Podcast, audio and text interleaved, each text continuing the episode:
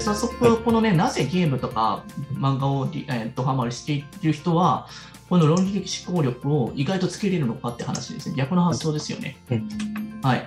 本来ゲームとかしてたら勉強してないから頭悪くなるんじゃないかなと思ってるんですけど、それは活用の仕方の違いですよね。ああ、なるほど。ははい。まあ、ゲームの種類にもよったりするんですけど、ちょっと一つ一つちょっと見ていきましょうか。はい、まず、ゲームとかアニメの知識などにしか興味がないっていうことさん、すごいいると思うんです。頭の中が本当99.9%ずっとアニメ、ゲームっていう風になってるんですよ。うん僕もワンピースの次のね、あの話とかすごい気になるなとかね、ちょっと太陽のこのルカニカとかちょっと気になるなと思っちゃうんですよね。はいでも、それちょっと押していきましょうかね。は、はいい次。うんそういった興味関心をめちゃくちゃ熱く語らせてあげてください、最初いに。なるほど。そうす熱るく語るんとですね。そうそこに情熱があるということは、うん普通知らないような話とかも論理的に説明、ね、できるからなんですよね。うん、なるほど。なんであの、まあ、論理的思考を養えるということなんですけれども、なんで養えるのかなって話ですね、した。はいうん、それはですね、見ていきましょう。はいこの熱い思いを受け止めてほしいということですよね。この僕はこんだけ興味関心を抱いてて、こんなに考えてこのストーリーの中にどっぷりハマってる、この気持ちを受け止めてほしい。うんもうファンになっているわけですね、そのアニメとかゲームの。そうですね。もうファンに完なってるの全にもうのめり込んでしまってるってことうん、でもそういういった状態の時って、まあ、お母さんとかに話聞いてほしい人結構い多いと思うんですよ、友達とか。うん学校に行っても、友達とそういう話で盛り上がるのは、はいはい。それぞれお互いファンになって、このお熱い思いを互いにやっぱ語り合いたいんですよね。もう誰かに話さずにはいられないってことですね。うん、でも、これをお母さんだったりとか、先生とか他人でその話を知らない人に、ちゃんと伝えるためには、要約する力っていうのが必要になります確よかにね。。そう人に伝えるためには、要約する必要がありますね。そうえ何なのその話の誰が主人公で今何してんのっていうところをたどらせていて、その最初の話今もう飛びすぎているから、ももっと前のところ教えてよみ確たかいな 僕も「ワンピース見てなかった時にだいぶ抜けてたところがあるから、うん子供たちに聞くと結構事細かく教えてくれうるんですよね。ん。そうですね。はいはい。うん、空島編があって、どうのこうので、今なんかあの、もう間の国編のとこも長かったけはいどはといはか、いろいろ説明してくれたりするんですよね。そのその熱い思いをきたきたきたみたいな感じのところで、確かに確かに。そこで実はシンプルに伝えるスキルが発動してるんですよね。なるほど。はい。でも相手に自然と必要になるそう。でうもんそれに情熱があるからこそ伝えなきゃいけないって思うのはで、いはいはい。本来のその能動的な力っていうところをそこで発揮してきているんですね、一番。ある意味、その知恵の情熱の一番原始的な部分が。ああ、そうです、そうで発揮す、さそうれているとそうです。んそうです確かに。。それで、そその聞き手の方が興味を持って、え、何それってなった瞬間にもっと語りたくないですか、その。そうですね。やっぱりそれがどんどん熱を燃え上がらせていきますね。はい。逆に言うと、これに対して、あ全然興味ない、そんなんないのいらねえよって言われた瞬間、その子ってどう思ってるめっちゃムカつくと思うんですよ。そうですね。もう、例えようのない怒りが湧いてきますめっねち。ゃムカつくんですよ。その男女間の価値観の違いとも似てると思うんですよ。別れる原因の9割がそこにあると思うんですよ理。解してくれないとは言いますね。今私はこういうことに熱を持って、今日むちゃくちゃ命をかけてやってるのに、これに対して理解してくれないっていうところうで、ん大体確かなにんか怒りとか喧嘩になってくれたりするんですけれども、そこの部分も子供と大人も同じ、マジで。 なるほど。うん。だからそこのところは一旦受け止めてあげて、マジか、こんな話なのかみたいなこととかをはいやっていきましょう。いそして一生懸命話してる子供の話をうまくまとめさせる方法としては、はいはいまさに今言ってたようにリアクション芸人になってあげましょうってうわマジかなよるみほたどいな感じで、本当漫画の吹きあの吹き出しみたいな感じのところのぐらいのはいは大いげさなリアクション、 なるほど。漫画の吹き出しみたいですね。確かに。と、まあまあ、あの人人間で言うと誰なんでしょうね、あまあ、明石家のさんまとか、あのはい辺のはレベルいなはんでい。しょうサンかマ、の聞き力は本当にすごいですからね。聞確きかに。力とか、うんうんうんそういうなんていうのかな、リアクション芸人、か簡単し簡単詞をたくさん使うみたいな。はいはいはい。うんびっくりは勝てなそうですね。うんうん確そかうですね。まあそういったところで引き出しを出してあげることが大事ですよってことですね。すげえな、マジで。おどうやってやんのみたいな感じで、その話何なのっていうふうに深掘りしていってあげて、聞いてあげる。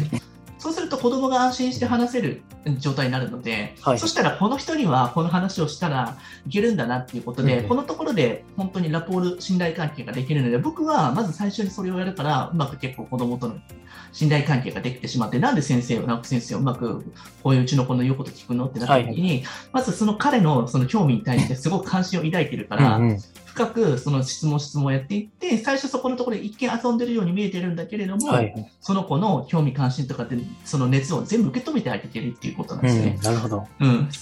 これはね、人間関係とか恋愛とかでも同じようなテクニックだと思いますよ。やっぱりその話を聞いてほしいとか、男女間でも同じだと思うんです、それは。うんうんうんあらゆる人間関係の改善のコツがここに詰まってるというこそとうです、そうです、そうです、そうです。そうですなるほど。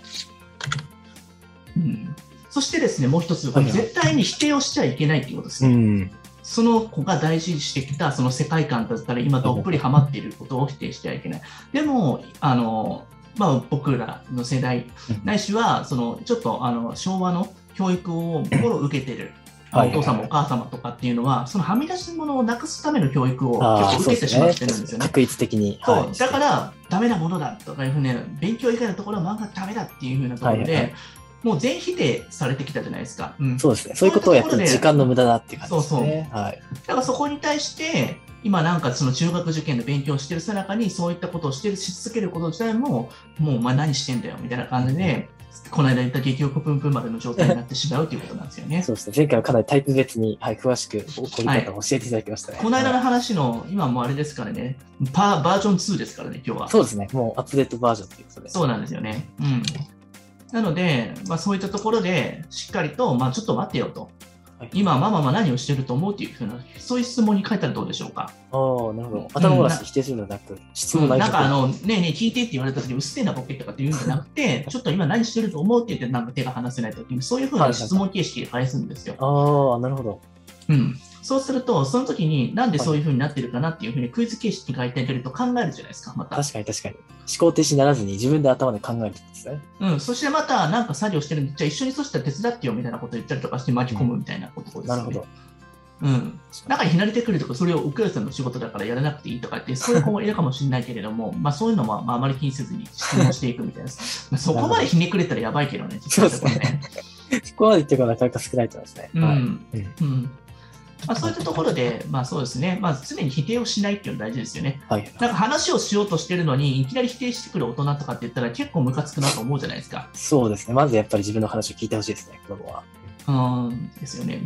本当になんかあの昭和、平成、令和っていうぐらい時をまたいているので、そして価値観なんかを180度違うような世代に生きてるわけじゃないですか。だからそういう子供たちの世界観っていうのも触れてみて、今の世界観の子供たちどういう価値観であるのかなっていうところを、まずは確かに。なんか本当に耳を傾けた方がすごいいいと思いますよあ。る意味自分の成長にもつながりますからね、うんそういったものを学ぶことっていうのは。そう、ん教育だったり勉強方法だったり子どもの方が新たなものの主観で学んでる可能性もあったりしますし結構もっと漫画のクオリティもすごく高かったりするから、そうなんでかって言ってあの伏線とかを結構自分たちでたどるようなこうなそういうなんかあの YouTube とかも出てるわけじゃないですかさっきのそうで解すね。説と深か読みとか。はいはいはい。うん、でもそこの人たちの考え方、思考とかは、あそうなんだって、僕もそしたらこういう考え方だねってところで、深読み、先読みするような知恵が結構できたりするから、意外と勉強になってると思いますよ。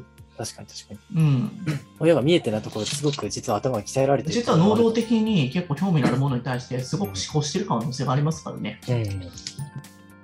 あとは、親が喋りすぎないっていうことですよね。うんああだこうだと。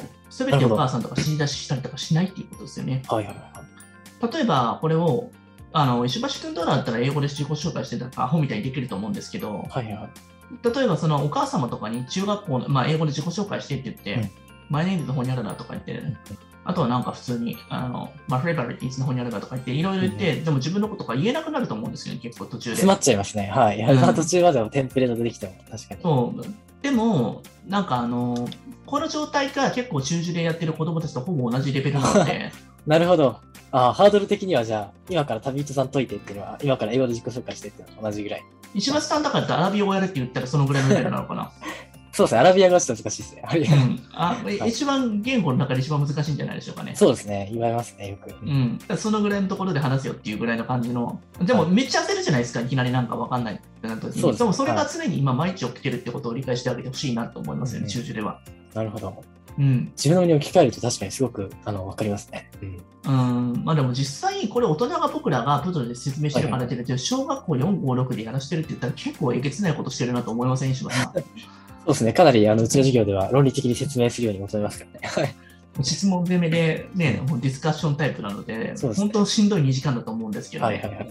うん、あとは、うんあの親が喋りすぎると思考してしまう理由ってことですよね。思考停止、なるほど。うん、次はっていうふうに聞いてあげることが大事なんですよ、思考停止してしまうから。なんかバーって言われると、言おうと思っても整理できなくて、はいはい。なんか待ってあげるってことをしてあげなきゃいけないんですよ、聞いて。そうですね、確かに。子供って意外と、あの、何も言ってないようで結構頭回転してますからね。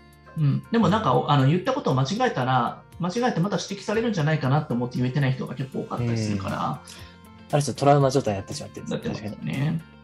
あと、はいはいお母様が怒ったりするときとか、僕らもそうなんですけれども、フルスピードで回転して喋ってるときとかってあるじゃないですか。うんうんそういった時の子供たちってどういう頭の状態になってるかっていう話ですね。ああ。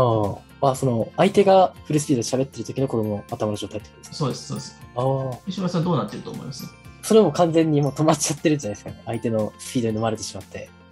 でもそれ話してる側の人って気持ちよくなってるんですよね。そうですね、気づかないですね、確かに。相手が止まってることに。うん、喋ってる側ってフルスピードってその人は思考がフル回転してるけど、うんでも僕ね、その思考の深さってところは浅い気がします、そのなんかフル回転で話してる時って。ああ、なるほど。僕はそのね、あの車のギアとかって今はオートマなんでわからないかもしれないですけど、はいはい車のギアチェンジって昔ミッションって自分で動かしたんですあね。あ、はいはいはいはい。その時にあの僕はギアを範囲に上げてる状態が思考のフルスピードの状態で、ああ、なるほど。ギアを下げた時にでもこはいれはいはいはトルクが効くの分かります確かに確かに。そうですね。馬力は上がりますね。そう、僕はだから、本来指導するときはゆっくり喋るときが結構多いんですよ、子供なにるほ対してど。はあえてギアを下げて、その馬力を大きくするそう、そうしたら一言一言に対してぐさっと刺さるようなことと確かに確かか、僕が個別でお母様と話すときは、割と聞いて、テンポをやっぱり落としたりするようなトルクを意識してるんですよ。に。なるほど。歯車がしっかりはまってるんですね。だから、それはな、お子さんとかに合わせるときは、結構ゆっくりのテンポでぐっと聞いてあげたりとか、トルクを重視して話してあげると、すっごい刺さるんですよ。やっこのぱ例えめちゃくちゃ面白いです。本当ですか疲れますけどね、疲れますけど、めちゃめちゃ大事ですよ、そのトルクを聞かして、ゆっくり話していくっていうやり方。うん、やっぱその人の言葉とかの言葉の節々がさ、結構さ、は真剣になんか、一つ一つ丁寧に話そうと思う気持ちになるので、そうですね。言葉を選んで、じっくりと。うん、だからスピードよりも、なんかそのトルクを意識して、ゆっくり丁寧に話してあげるってことが、子供たちの勉強のミスとかも防げるんじゃないかな、そのケアレスミあスあ、と計か算もミ結構スとか。そうですね、確かに。ケアレスミスとかも結構塾でブワーッとね、高速回転でサピックスで受けた話だったりとか、それで帰ってきて親にブワーって言われててうん、そうなった時に、なんかトルクのある、そのなんか勉強っていうのはやれって言われても難しいんじゃないかなって、思考確かに思考力ってトルクじゃないです本当にまさに。はいはいはいはい。ゆっくりじわじわと一つ一つ丁寧にみたいな。うんうんうんだからそういうディスカッションを普段でも意識するっていうのも大事なのかなと思いますよね。ああ、なるほど。多読型じゃなくて、こう、精読するような形の考え方そうですねですね。聞くときも、やっぱりあのじっくりと聞いてあげるっていう、はいなかなか馬力が必要ですよ、聞くのも。そうですね。聞く側にも忍耐が相当必要ですね。うんだからそういったところを踏まえた親が喋りすぎないっていう話ですね、うん今回は。うん意外と結構これは実践するのが難しいですかだからね。プロの技に近いんですけどね、うんその人に合わせて、そうですね。うんなんかバーッと喋ってる人って一見頭良さそうに思うけれども、はい中身がない人もたまにいたりもするの で、僕結構多いですねも気をつけたりとかしてるので。確うんはいなるほど。まあ石橋さんはその辺のところのトルクが効いてるなとはすごい感じますけどね、あそうあ、あ回り転がとうがごあざるいんまだけど。す。あいえいえ。でうちの先生とかでも、ゆっくりのテンポの人とかもいらっしゃるんですよ、はいはい。先生とかそうでですねも。でそういう人ってでも実はトルクが効いてるなと思うんで、確そうかいにう先生っていうのは結構教えるのうまいんじゃないかなと僕は結構思ってます、そこは。まあ、結構子供の思考スピードっていうのは割とゆっくりの方が合わせやすくしますからね、言葉に。そうですよね。人によっては、あえて高速回転にしたりとかする場合もあります。うんうん。だからその問題を、その覚えたものとかをすぐにアウトプットさせるときに、はいあの時間を制限を決めて出させるっていう、そういった緊張感を出させると、うんうん結構人ってアウトプットのスピードが異常に速くなるから、本当めにちゃめちゃ覚えれたりするんですよね。 2倍、3倍になりますよね、そこのスピードが。うんそのさじ加減が難しいんですよ。だから僕らはそれを意識してやってるので、みんな成績が上がるっていうところはありますよね、実際なるのほところどは。。確かに。うん。あとは 5W11 の質問しましょうって言って、これ英語だと分かりやすいですね。そうですね。 はい。うん。本当にこれいつどこで誰がどのようにどう何したのっていうふうに質問全部食らうとめっちゃ嫌がるかもしれないけど、普段の状態から、幼少期の時からやってると、やっぱそれをしっかりと、昨日ここで何したんだけど、ここでどうしたよっていうふうにはいはいはい説明できるようになると、もうこれを要約する力なのもで、う、国語の記述問題を余裕で解けるようになりますね。そうですね、これを普段の会会話でするようにしていきましょうということですよね。なるほど。確かに。うん物事を正確に伝える力が伝わりますってことですね。そしたら、記述の問題で正しい答えが、そのドンピシャではまるということですよね。なるほど。そうですね。確かに口でアウトプットすることができれば、必然的に紙であの書くこともできますよね。そうですよね。うん。だからそこに対して間違った順番で言った時も否定するんじゃなくて、ここの順番はこういうふうな考えだ、言い方だよっていうふうに教えてあげたりとかしてあげた方がいいと思ううんし。なんか逆に子供たちがなんか指摘する場合とかってあるじゃないですか、その上げ足を取るああ、みたそいうなで感すじでね。あの、いますね。確かに。でもああいうのってイラッとしちゃだめなんですよ、頭にくるなと思うんですけど、あありがとうって言って、私も人間だから間違う通りあるから、そういう癖があるんだよねって言って言って、でそこのところを自虐じゃないけれども、ネタにしてあげて、子供に花を持たせてあげるってやり方、まさにその次の話なんですけど、究極のなる話ですね、ほどこれが。。そうですね。子供に勉強を教えてもらうっていうことです。なるほど。これはプライドが高いとできない技ですよね。確かに、教える側の。うんですが、ですが、中学受験の勉強を全否定しているお母さん、今回模試がボロボロだった子供たち、お母さん解いてよ。絶対わかんない から。めちゃめちゃ、ためちゃ難しいから、一緒にやってみよう。そうなった時に、子供に少し聞いてみてください、ここのところあまあ、で。なるほど、なるほど。そした確らかに意外と、できてることに驚くことですよね。本当にそうですね驚きますよね。学校とか塾でやったことを親に話すことっていうのはすっごい復習になるので、今日何やったの今日何やったはいのはいっていうふうに聞いたら、すごくなんかそれだけでも細かく説明して聞いてもらって、自分がせあの生徒のように、えーと聞いてあげるということが大事かなと思います。これは親の聞く力が結構ためらされる場面ですよね。うん、そこでさらにさっきのようなそういう反応を赤社様じゃないけれどもそういったリアクション芸人になってあげたりとかしてもっと深掘りして、えーこういうふうにしたのとかいうふうに乗っかりながらもうまく質問を誘導してちゃんと正確に答えを導いてあげるっていうことが大事ですよね。確かに。その乗っかる力も結構、あれですかね、自分で流れが分かってないとなかなか難しいですよね。そうですよね。だからあえて騙されてるわけじゃないけれども、その相手のなんてお話に乗ってあげて、実は舵はこっちに握ってるってやり方が、まあ、はいプロの指導方法であるんだけれども、うん実は。まあ、これができたら問題ないんだけど、お母様にも普段から意識的にやっていけば、この技ってね、できると思うので、うんうんそうですよね。結構、あの、解放とかも熱心に学んでらっしゃるお母さんも多いですんで。だから中学受験の僕らの土日の講座だったり、ライブセの授業っていうのはいは、子供だけが受けるんじゃなくて、お母さんも一緒に、うん、まあ、なんかあ確のもう一度中学受験って何なのか知らない人もいらっしゃるりするので、すごく楽しかったって言ってくれる人が結構か多いにそうでですすよねね。。はい。結構、教養がついたとか、そうですね。いいお話、いろいろ聞きてました。なんかうちの子ができないんですとか、塾の先生だったり、せいだったりとか、問題のせいだったりとか、いろんな人のせいにしてる人っはいはて、い実はその勉強の本当の楽しさに気づいてない人が多あー確かにかったりすると思うので。そうですね。確かに。うんやったことがない人がそういう人が多かったりすると思うから、結構大人になって一緒にもう一度なんか歩んでみてください。すっごく楽しいですから、本当にそうですね。まさに地の旅始めますからね。うん、子供の時とかってやらされてる時だったからすごく嫌いだったけども自分が能動的に一緒に知識を見ていったりするとすっごい楽しいものですからね中時の話って、理科の植物とかも本当にあの、身近な雑草を見れば変わりますからね。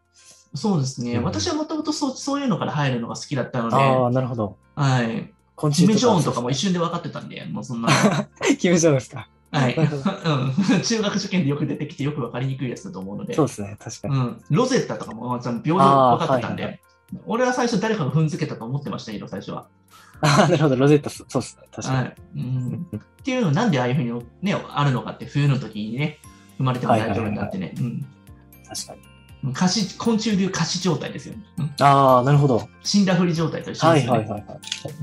うんこれつなげるとどんどん、はい、知識が入ってきますね。そうですよね。うんまあ、そういったところで、やっぱり子どもの関心を関心を持つってところの俺のテーマのところが、まさにここにやっぱり集約されてるわけなんですよね。そうですね。うん、だから子どものゲームとかに関心を持ってくれる先生って超嬉しくないですか、やっぱ。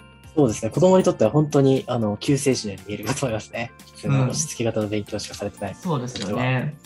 でも実際のところ、そこで質問攻めされまくったら、実際の中学受験の問題の時内容よりも難しかったりしますからね、 頑張そうりでさすれるね。と。確かに。うんうん。ワンピースのあらすじを、あの、目の前の人に説明するっていうのは相当難易度の課題ですからね。いや、もうね、あれ何年分集約されてるんですか、 本当あんなそうですね。確かに。うん、軽くもう10年ぐらいいきますからね。そうですよね。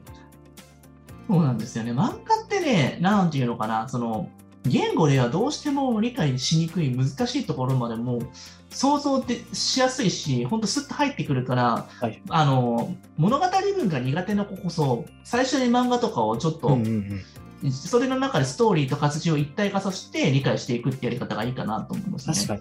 漫画を読んでから実際のあの原作とか読むと、かなりイメージ化されて読めるので、すごいスピードで読めますよね、実際。まさに石橋先生の今の国語の講座でやってるやり方ですよね。そうですね。はい。漫画で先に提示してますね。あらすじとかを。そう、はい。そこでイメージした状態でその中の内容の一部をエディットした物語文ってところやっていくから、そうですすね。ごく時系列的に理解しやすいんですよね。うんうんうん、やはり場面がつかめないと全然その中で行われている感情の動きとかが理解できないので、そこを最初に教えてあげるのがすごく重要かと思いますね。うんあと僕が英語をなんかあの、はいはい。英語で教員免許を取ってた時かな、うんなんか英語を全然聞き取れなかった時にどうやったら聞き取れるのかって思った時に、なんか英語の DVD を、はないんか、もともとハリー・ポッター全訳しろって言われて、それめちゃくちゃ嫌だったんで、一回燃やしたんですけど、僕。あの燃やしたんで すかいや燃やしましたよ。ハリー・ポッター燃やした伝説ですね。いや、2回燃やしま したよ。賢者の石も燃やしましたし、はい。すごいですね。でもう一回買うんですけど、やらなくていいですけど、でもそれだけなんか、なんか全訳しろとかって意味わかんないじゃないです か。はっきり言ってそれは教授もだいぶちょっとクレイジーですね。 ですよねう。んだからそれをやっぱやることによって、なんかあの、最初何を使おうかなと、DVD 借りてくるわけですよ。ちゃんと近所の人が。なるそうなほってど。きたら、DVD 見たりとかすると、なんか全然話違うんですよ。なんかその原作のあやあ、つとそうですね。確かに変えられてますね。いろいろ面白くするために。まあでもその前後のところとかで、なんかこういう英語って使ってたんだけど、こういう意味だったんだっていうのを、はいはいはい。だんだんなんかその日本語の部分と英語のところとかっていうのを一緒に両方見てたんですよ、僕なんか。なるほど、なるほど。英語字幕のところと。はいではさいそはの次になんか最後英語音声と英語字幕だけに変えて、そしてあーな最るほ後ど英語字幕を消してみたいなことはいを3ヶ月くらい続けたときに結構あ理解できるようになったんですよ、聞いてい。たすごいですね。めちゃくちゃ勤勉にハリー・ポッターを学習されたんですね。いや、もう二度と見たくないですよ。あと、ナルニア国物語が二度と見たく ないですね。バイファンタジー系めっちゃ嫌いになりました、僕。逆にやりすぎてうん。やりすぎて嫌いになったんで、うんなるほどうんでもやっぱりストーリーが理解できるものをやっていくっていうのは英語の学習でも一緒で結局そう音で声とかも大事だけど、やっぱストーリー重視でやっていった方がマジで刺さります文法とかも、うんそうですね。英文法とかっていきなりやらない方がいいですよやっぱストーリー順番でやっていって、意味理解からやっぱしていった方がいいですよね、そうですね。まさにそれは本当に感じますね。うん、だからあの物より物語の時代っていうかはいはいはい。まあ、知識よりもやっぱりそのストーリー、知識、エピソード記憶にまだ落とし込むのがすごく重そうそうそうそう要ね。これがね、もう今の学習のやり方だから、この、だからワンピースを使ったりとか、物語を使っていく指導方法と、あながちね、その最新の学習方法だと僕は思いますよ。うん確かに確かに。うん。こういったところで、あ、またなんか質問が入ってますね。そううですね。うちの子は携帯アプリのプロ野球スピーツプロスピにハマっています。これ人気ですよね。確かにプロスピ。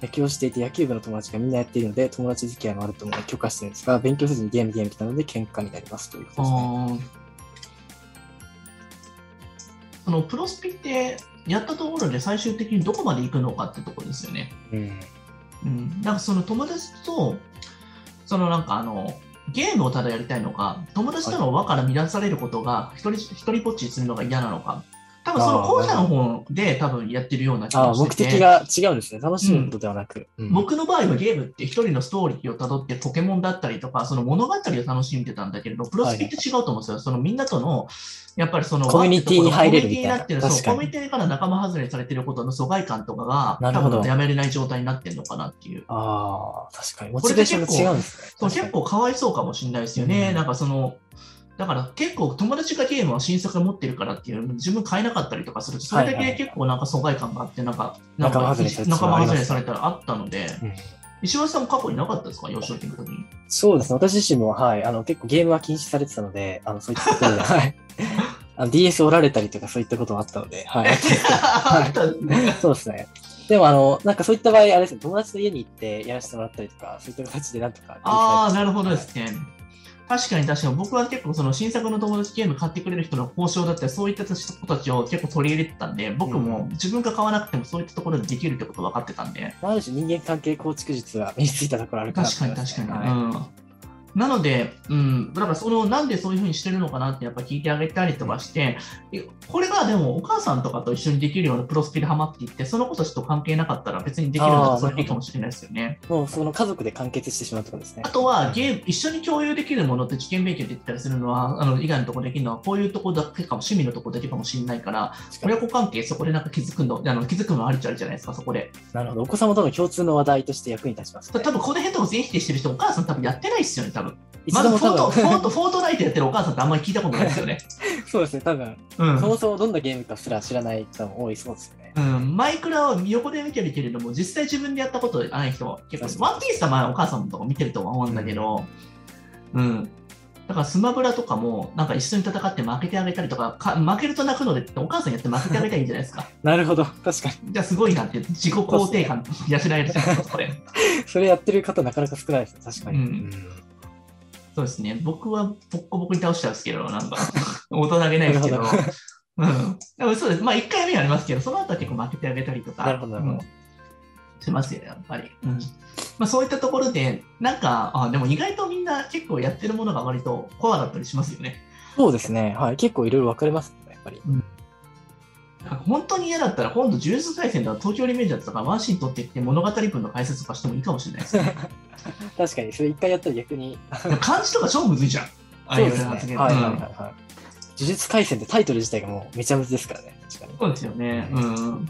なんか面白いなと思いますよに。ね。なななんか一時期ナノビを使って英語文法を教えるみたいなことをええ僕がはいはいはいやったことありました。ああ、なるほど。 そう高校ですね。生の死のした時に。あー面白いですね。オタクの子でラノベが好きな子がいたん で、みたいな。なるほど。うん、そういう。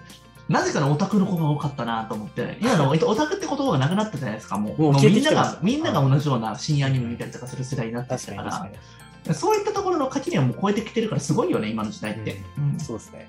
熱くなれるものがあれば勝てる時代ですね、本当に。そうですよね。あとはもうそんな感じですかね。まあでも、そうあのですね子供たちがハマってることにハマるっていうの結構大事ですよね。うんうん。なんでハマってんのかなみたいな。うんうん、そこが大事ですよね。そうですね。さてさて好奇心。